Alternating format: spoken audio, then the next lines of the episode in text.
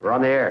Back Well, party's starting early today, isn't it? to more of Early Break with Sip and Jay, brought to you by Gaina Trucking. On 93.7 The Ticket and theticketfm.com.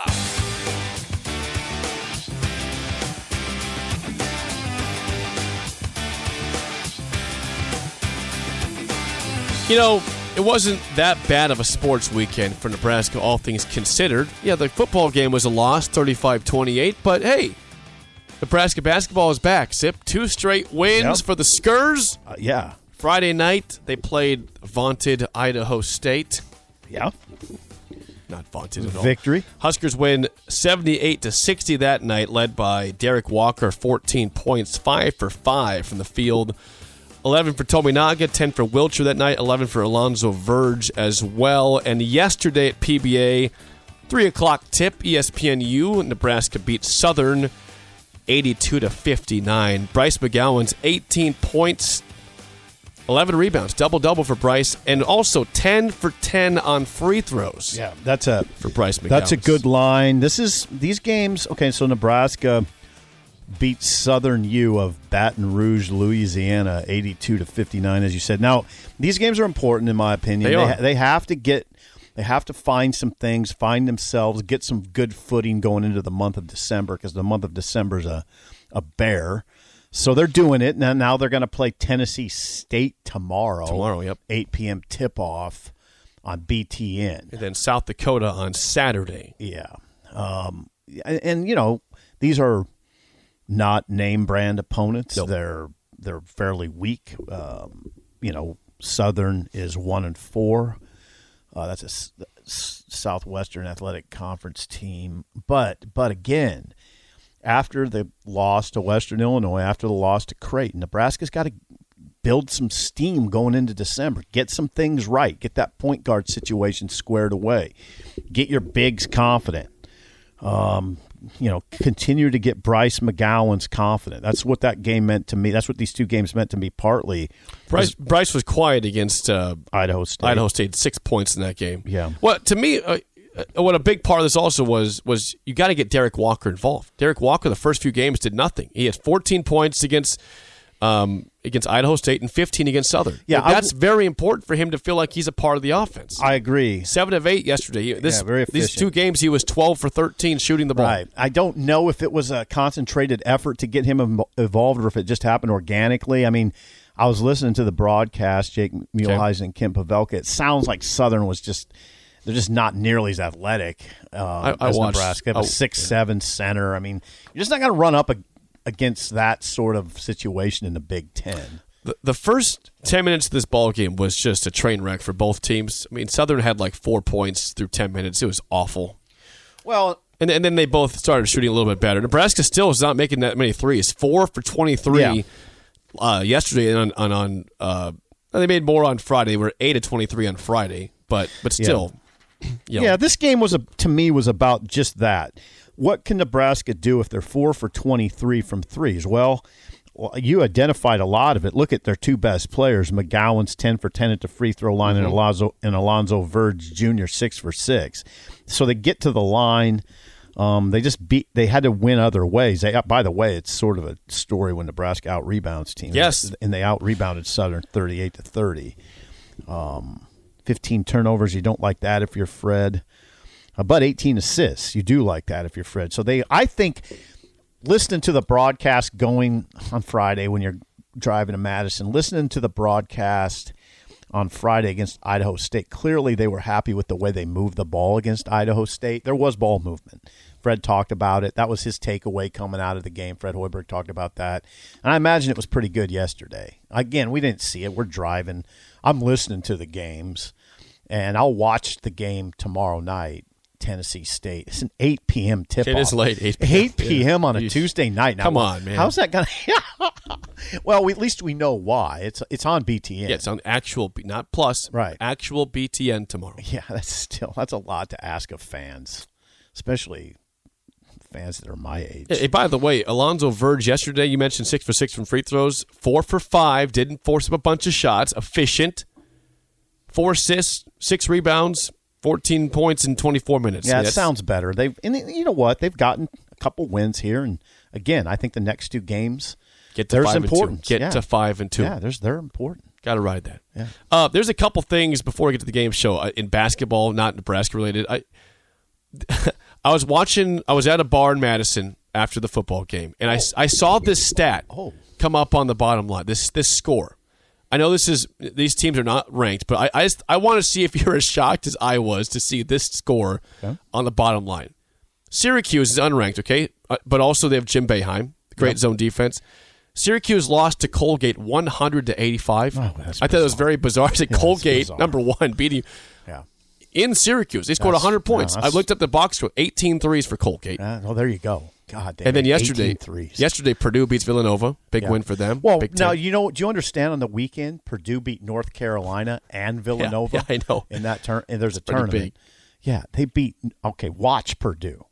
That I saw them against Indiana State the night Nebraska played Sam Houston, and I was like, oh boy, look at Purdue.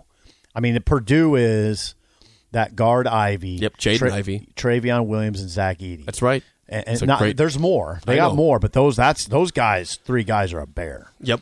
and and Ivy was excellent this weekend. Yeah. That's, I mean, that's two, like I said, North Carolina and Villanova back to back wins for Purdue. Can you imagine that? They are going to be a problem. I mean, they're, they are a problem. They're, going to problem. be a problem in Yeah, Big Ten they're a play. Big big big problem. Big problem.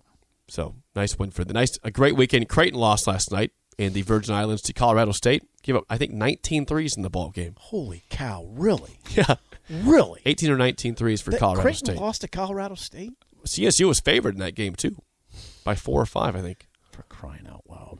They lost. It was the Virgin Islands. You know, if you make threes, you can beat anybody. They made 19 of them. Made 19 threes. Yeah, and Colgate on- made 18 against Syracuse. But that was on their home. That was on you know. an act- This is a neutral site Yeah. for C- Colorado State, Creighton, and the Virgin Islands. God, it, uh, if you if you hit 19 threes and lose, you're just something. That's pretty just bad. not right. That'd be bad. Yeah. you should be ashamed to just quit. Uh, by the way, Luke Walton fired. Oh, stop! It's the second time today. No one cares still, and still nobody Luke- cares. Luke Walton fired at Sacramento.